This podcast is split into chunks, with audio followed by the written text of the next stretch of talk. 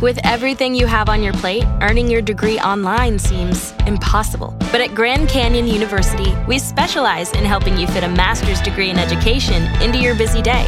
Your graduation team, led by your own GCU counselor, provides you with the personal support you need to succeed. Achieve your goals with a plan and team behind you. Find your purpose at Grand Canyon University. Visit gcu.edu.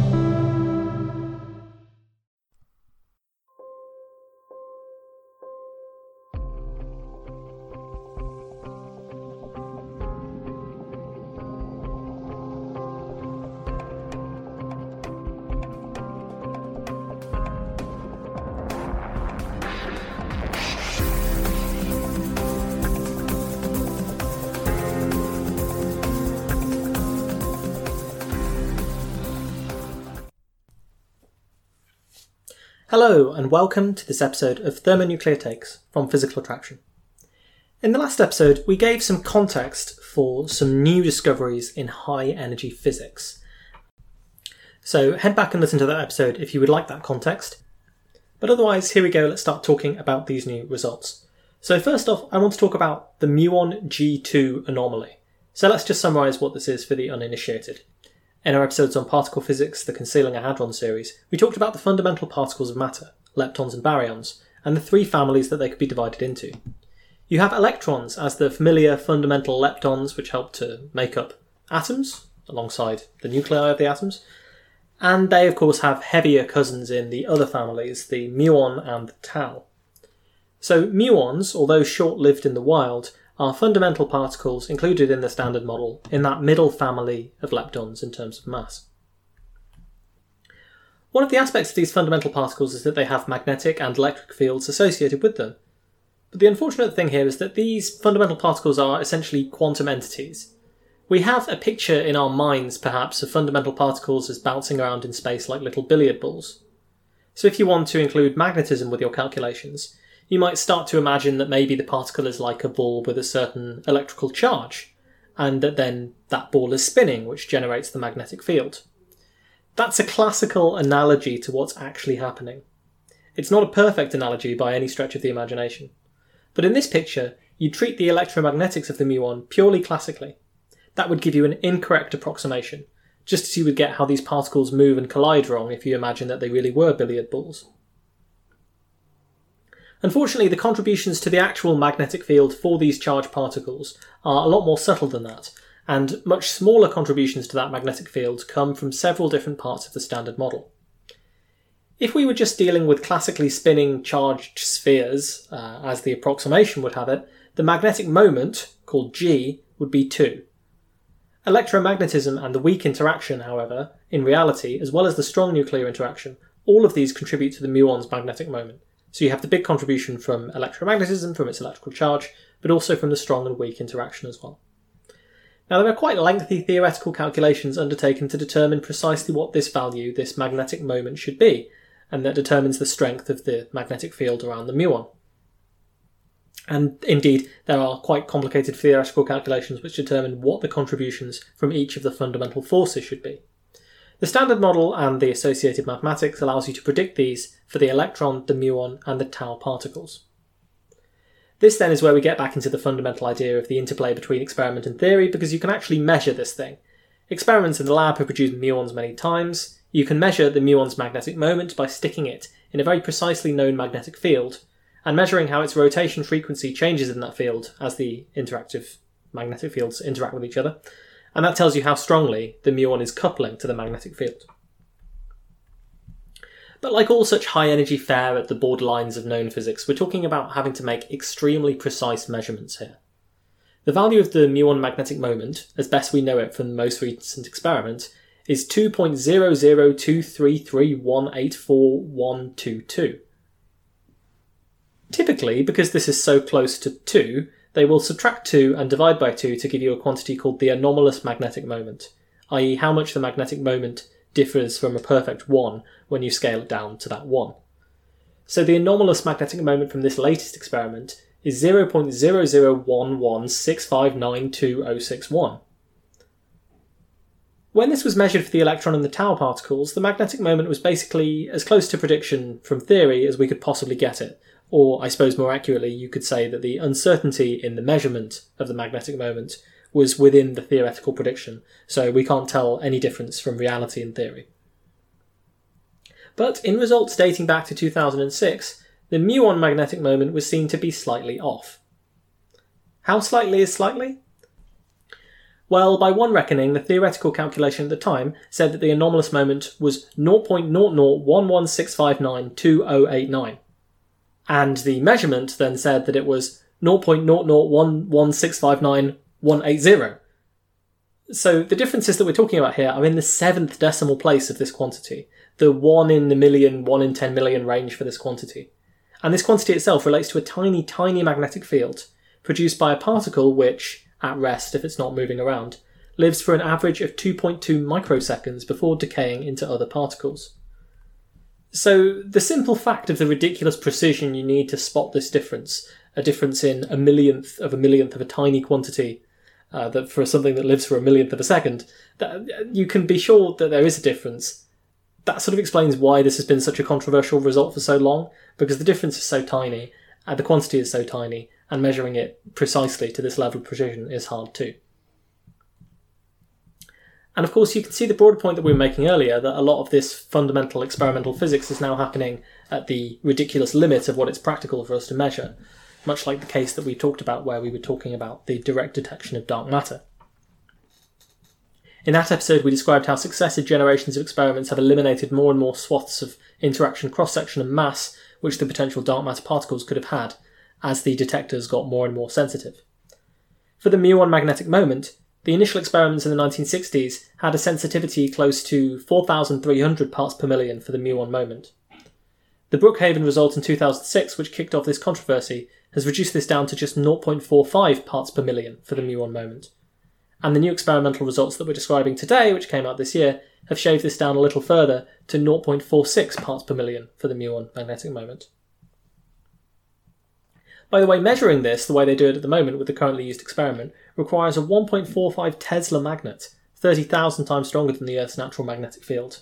And you need to know the field generated by that magnet to an incredible precision in order to reduce uncertainty around the measurement of the muon's moment. Otherwise, you know, if there's uncertainty in the field that's interacting with the muon's magnetic moment, then you're doomed. So there's a really quite incredible engineering story behind this, as there always is with these high energy physics experiments. When this was first discovered, and when this first came up as an issue in 2006, there were of course several different explanations for what might be going on. One explanation is that the theoretical calculation of the muon's magnetic moment, the anomalous magnetic moment, was wrong. In particular, the way that the strong interaction might contribute to the standard model prediction for the muon's G was not particularly well known. Of course, the other explanation is that the experiment is wrong. After all, we talked about how difficult this is to measure, how precise the difference is, the possibility of systematic or statistical uncertainties that haven't been corrected for yet. Whenever an experimental result comes out that's surprising like this, these are the first things that physicists think of, and there's a litany of lists of fascinating initial results that later turned out to be measurement errors. Um, this sort of thing happens all the time. And for that reason, when something comes out that's really surprising and against a theory, physicists generally want independent lines of evidence, independent experimental setups to remeasure the phenomenon to confirm and back up, insofar as possible, any result. And the third explanation for why this has happened, the one that gets the most attention, despite arguably being the least likely explanation, is that this discrepancy between the theory and the experiment is because of some previously unknown physics. For example, maybe there's another term that we should be adding on to the calculation for the muon's magnetic moment, or it's influenced by another force, or influenced by another factor, or perhaps the way that we calculate it is simply wrong. But then further questions arise. Would this mean that the families of particles are not quite as symmetrical as we once thought, but that there's something weird and special about the muon? If we could measure the tau or electron moments better, would we find out something special about those instead? Or is this a symmetry breaking between the two different flavours? And if this really is some evidence of new, some new theory of physics, some more fundamental truths poking out of the discrepancies in what we can all measure, well, what would that then mean? What would the new theory be? And what else could it influence? How else could we detect it? part of me kind of likes the perverse idea that if the universe did have a creator, there's just some very, very, very imperceptibly slight tweaks to some of these various, apparently fundamental or calculable parameters that we can measure. You know, that they've put something in that a civilization exploring physics wouldn't notice until they got really far into their investigations, and then it would bug people for decades to come. Like the idea that there's a fifth fundamental force of nature, but all it does is ever so slightly mess around with the muon's anomalous magnetic moment and does absolutely nothing else. That would be evidence that the creator of the universe has a rather dark and warped sense of humour and enjoys torturing humans with absurd and unanswerable problems, which I would contend does actually gel pretty well with everything else that we see around us on a day to day basis. But unfortunately, this is not the kind of theory that is rigorous enough to pass muster in a scientific journal, and so, like much else, it's just another punchline. It's worth saying, of course, that there are examples in the history of physics where very small, but very real and measurable effects did turn out to change our understanding on a much more fundamental level. As long as you're not travelling anywhere near the speed of light, relativistic corrections like time dilation and length contraction, which depend on your speed and direction of travel, these things are incredibly small and tough to measure. If you were just dealing with things in the macroscopic world that we deal with every day, and things around us, these things would be almost imperceptible. But these fundamental slight deviations from the predictions from the Newtonian theory demonstrate that the old theory is that corner, that approximate limit of the newer and more general theory. So you can see why, of course, the people who are devoting huge amounts of resources to understanding why this number appears to be ever so slightly different in practice are keen to think that this might be one of those very subtle hints that the nature of reality is not quite what we thought it was. But of course, you can also see why ruling out those other kinds of error is important. So now that we've brought up all of that context, we can talk about what actually happened in April. After another 15 years of experimenting, the G-2 collaboration at Fermilab, who have been trying to refine this measurement yet further, have made a pronouncement, and that's what caused all the media attention. So what did they find? Well, with the most accurate measurement yet, the discrepancy is still in place. In other words, it doesn't look like they can attribute the measurements that came before to experimental error.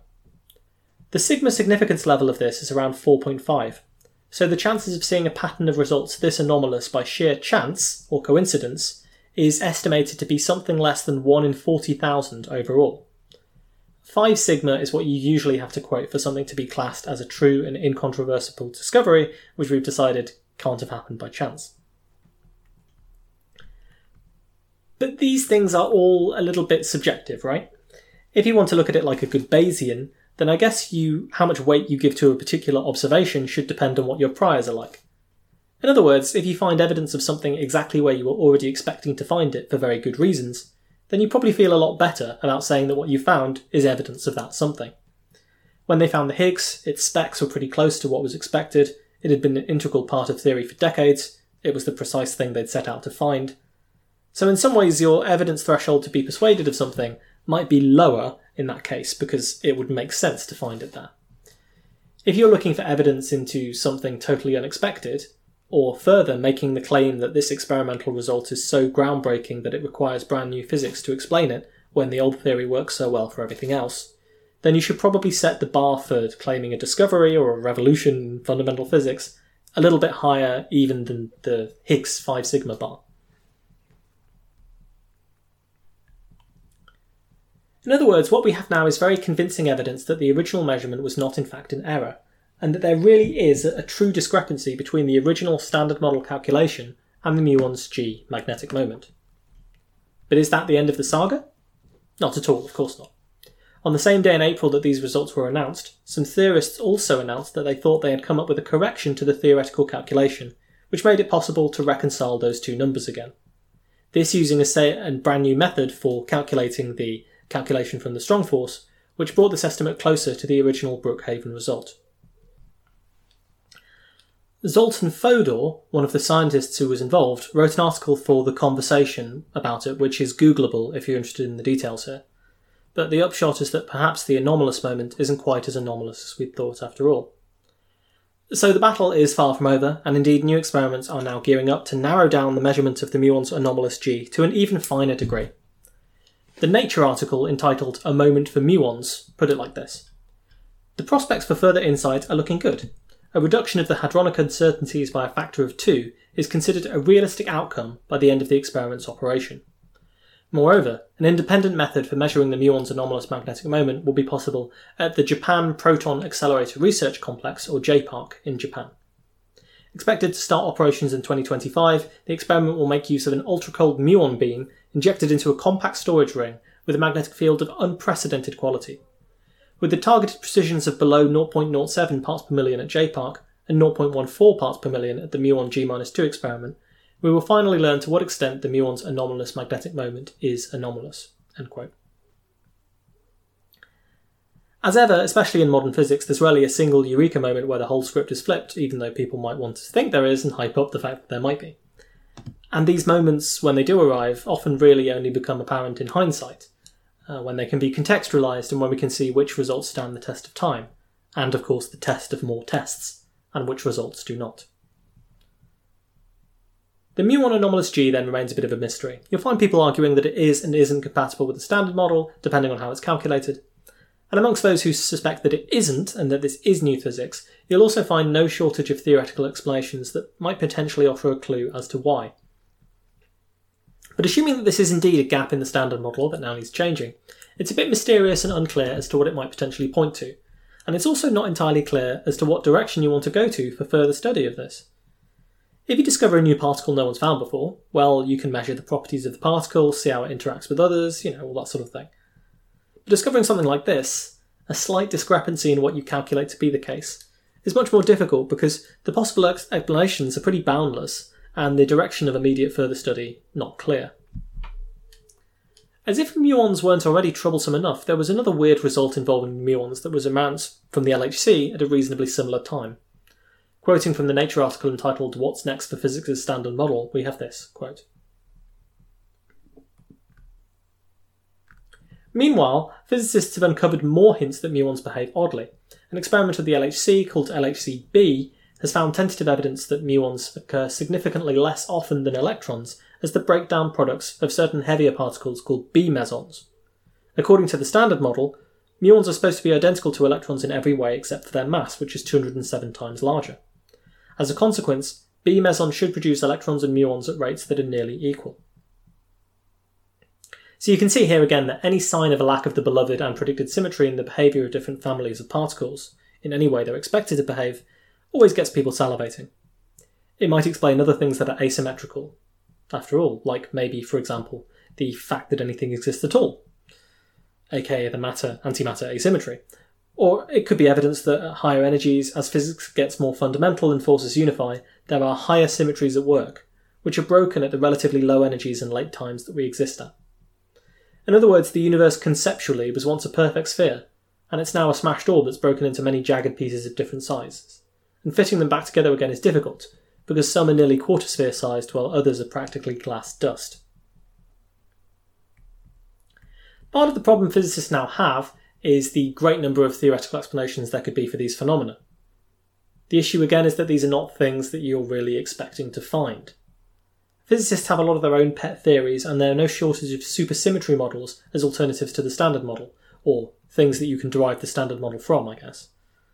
But as far as I can see, and I admit this isn't really my area, there are so many of these potential theoretical models, each of which often requires extra particles that are as yet undiscovered. You can almost find one off the shelf which could be chosen to explain away any kind of arbitrary result in experimental high energy physics that you might discover. And when that's the case, you start to worry about how convincing the evidence is that one of these theories is really the true theory, if there's enough theories out there that you could find a theory to fit the evidence. In that case, again, it's not like we have a perfectly valid, uh, very popular alternative to the standard model that loads of people love, where everything is exactly the same except the muon's magnetic moment and B decay rate are a bit funny. And, you know, if that was the case, if that was the alternative theory that a lot of people were advocating that explain precisely these two phenomena, maybe we would have more of a leg to stand on when we're talking about how this changes physics. In fact, there has been something of a struggle, even with all the supersymmetric models that there are, to find SUSY models where both of these are simultaneously true, where we both have this weird magnetic moment and this weird B decay rate. And some of them then imply something different about the universe, like the amount of dark matter that it should have in it, that we can't reconcile with observations. So it feels a lot like we're shifting the problem to somewhere else again. I had a lot of sympathy with one of the physicists quoted by Nature who said that when it came to explaining these results, he thought it was, quote, grotesque to see all of these old, discarded supersymmetry models being reanimated in an ad hoc way to explain these results. I'm quite appalled by this procession of zombie SUSY models dragged out of their graves, said the physicist who was called Falkowski. I think it's worth allowing ourselves to speculate with the theorists just a little, even if they are a little bit guilty of this sort of intellectual necromancy. Because if you didn't, this kind of news and this kind of result would not be especially interesting beyond saying, well, something's definitely weird, but it still might be a mistake, or else just something we can't really explain yet. Which is actually the same story that we had way back in 2006 for these results, at least for the anomalous magnetic moment. So, for the sake of that fun speculation, I will quote now from the Nature article by David Castelvecchi about some of the other theories which have been proposed as potential explanations for the unexplained phenomena. He writes, quote, Some solutions exist that could miraculously fit both of these strange phenomena. One is the leptoquark, a hypothetical particle that could have the ability to transform a quark into either a muon or an electron, which are both examples of a lepton. Leptoquarks could resurrect an attempt made by physicists in the 1970s to achieve a grand unification of particle physics, showing that its three fundamental forces strong, weak, and electromagnetic are all aspects of the same force. Most of the grand unification schemes of that era failed experimental tests, and the surviving leptoquark models have become more complicated, but they still have their fans. Leptoquarks could solve another big mystery why different families of particles have such different masses, says Gino Isidori, a theoretician at the University of Zurich in Switzerland. Apart from the leptoquark, there is one other major contender that might reconcile both the LHC-b and muon G-2 discrepancies. It is a particle called the Z prime boson because of its similarity with the Z boson, which carries the weak force responsible for nuclear decay. It too could help to solve the mystery of the three families, says Ben Allanach, a theorist at Cambridge. We're building models where some of these features come out very naturally. You can understand these hierarchies, he says. He adds that both leptoquarks and the Z prime boson have an advantage. They still have not been completely ruled out by the LHC, but the machines should ultimately see them when all of the data has been analysed, if they still exist. The LHC is currently undergoing an upgrade, and it will start to collide protons together again in April 2022. The coming deluge of data could strengthen the muon anomalies and perhaps provide hints of the long sought new particles. Although some are saying that a proposed electron positron collider, primarily designed to study properties of the Higgs boson, might be needed to address some of the LHC's blind spots. Meanwhile, beginning next year, the muon G-2 collaboration will release further measurements. Once it's known more precisely, the size of the discrepancy between muon magnetism and theory could itself rule out some explanations and point towards others. Unless, that is, the discrepancies then disappear and the standard model wins again. A new calculation reported this month of the standard model's prediction for muon magnetism gave a value much closer to the experimental result. So far, those who have bet against the standard model have always lost, which makes physicists cautious. So one of them is quoted here saying, We are, maybe, at the beginning of a new era. so that ends what they had to say about it. I want to close off our little section on how these physics stories come about and how they come through the news and how they cycle out of the news again by pointing out something that really came out from our cosmology series. And I think it's a point about uh, a basic aspect of human psychology, really. We construct things into narratives after the fact. People do this in their own lives. Maybe you're in the process of doing it right now, identifying events and moments and factors that felt important or crucial, or maybe those that didn't feel so important at the time, and weaving them into a coherent story. The fact that we are so addicted to narrative, and maybe deep down terrified of what a world might be if it weren't governed by the comforting logic implied by a narrative, our ability to understand and explain things with these stories, that's probably a topic for another show, but it certainly comes up here. But often these narratives can only be constructed after the fact, when the dust has settled, when you can actually coherently construct the story. Ever felt a bit like you've been living through historical events for the past few years? Again, the process of trying to work out where different events and phenomena and moments fit into the narrative is constant, ongoing, and disputed. So it is with scientific developments and the evolution of scientific theories as well. We can see this very clearly in the cosmology series, when it came to the long ranging disputes and battles that we've talked about between those who pursued the steady state model of the universe and the model of an expanding universe that began with a Big Bang. There was no single moment, no seminal paper, no brilliant experiment that comprehensively proved the issue one way or the other, and caused all of the partisans on one side of the debate to immediately shut up shop, admit they were incorrect, and subscribe to the new model. Instead, the gradual process by which theoretical and experimental evidence accumulated, to the point where the vast majority of scientists ascribe to a Big Bang theory, rather than triumphantly declaring it as incorrect on national radio as Hoyle did, well, this was a process that took decades to unfold, and indeed it has been said that the sciences only advance by the funerals of those who refuse to give up adhering to their old theories. Similarly with these new results, it is impossible to tell at the moment whether they will, in the long run, be viewed as chinks in the armour of something like the Standard Model or not, or whether they'll end up being included in some long term retrospective of how physics evolved over the 21st century by the 22nd century version of someone like me. We can't tell, despite the hyperbole that you see in the headlines, whether these will just drift away as more anomalous results that hope to challenge the established theory, but ultimately failed in that aim. Everyone suspects that what we have now, in terms of theoretical physics, is incomplete, even though it is already remarkably effective at predicting most of the practical behaviours of matter and energy that we might care about. But as to the long term significance of an apparent tiny deviation in the B particle decaying into muons or the muon's magnetic moment, it sadly with my best historian's voice on, is much too early to tell. Thank you for listening to this episode of Physical Attraction. Remember, there are many ways you can support the show. You can find us on the web at physicspodcast.com. There you'll find the episode guide with all of our previous shows that you can listen to. Pick out something you like from the archives there and enjoy that. If any of those shows interest you or you think they'll interest a friend, please do tell them about that. I really appreciate that. On the website, you'll also find the contact form. Any comments, questions, concerns, feedback, praise, all of that you can send to me. I really enjoy getting your emails. It's a highlight of doing this, and keep sending them, please. You can get in touch with us in other ways too. We're on Twitter at PhysicsPod. Uh, there is the Science Podcasts group on Facebook. And of course, in terms of more plugs, there's always the Patreon where you can get episodes earlier than anyone else. And the PayPal link is there for one time donations if you want to support the show financially. But the best way to support us, as ever, is to review us on various platforms and tell other people to listen to the show. I rely on word of mouth to spread the word of this show. We're approaching half a million lifetime downloads, which is quite an amazing thing, and uh, hopefully we'll get there in the next few months. Uh, I don't know if I'll be able to throw a party for that, but it would be nice to if we could. So thanks to everyone who has made that happen. Until next time, then, please do take care.